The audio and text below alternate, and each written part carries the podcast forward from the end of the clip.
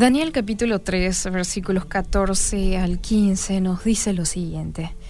Habló Nabucodonosor y les dijo, si no la adoran por la imagen, por la estatua, en la misma hora serán echados en medio de un horno de fuego ardiendo, y que Dios será aquel que los libre de mis manos.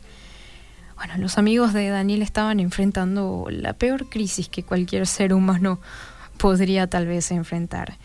Si Dios no venía y los libraba milagrosamente, ellos estarían literalmente muertos. ¿Qué cosa tal vez haría venir al Señor en medio de esa crisis? Bueno, Él viene cuando hacemos el mismo compromiso que hicieron los tres jóvenes hebreos.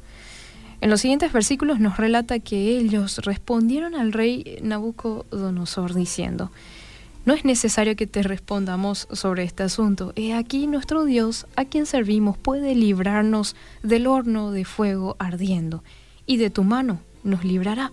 Y si no, debes saber, oh rey, que no serviremos a tus dioses, ni tampoco adoraremos la estatua que has levantado.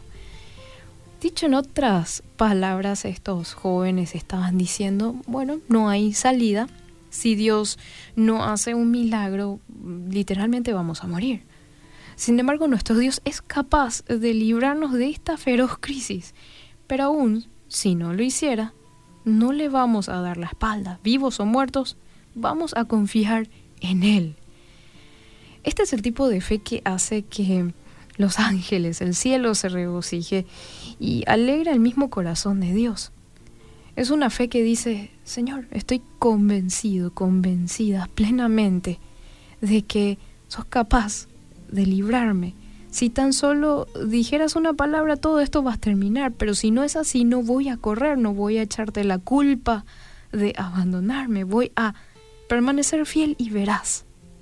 Tus caminos son más, más altos que los míos y mi vida está en tus manos. Ese es el tipo de actitud. Esto es lo que hace que el Señor nos visite en medio de nuestras crisis, eh, que nos acompañe.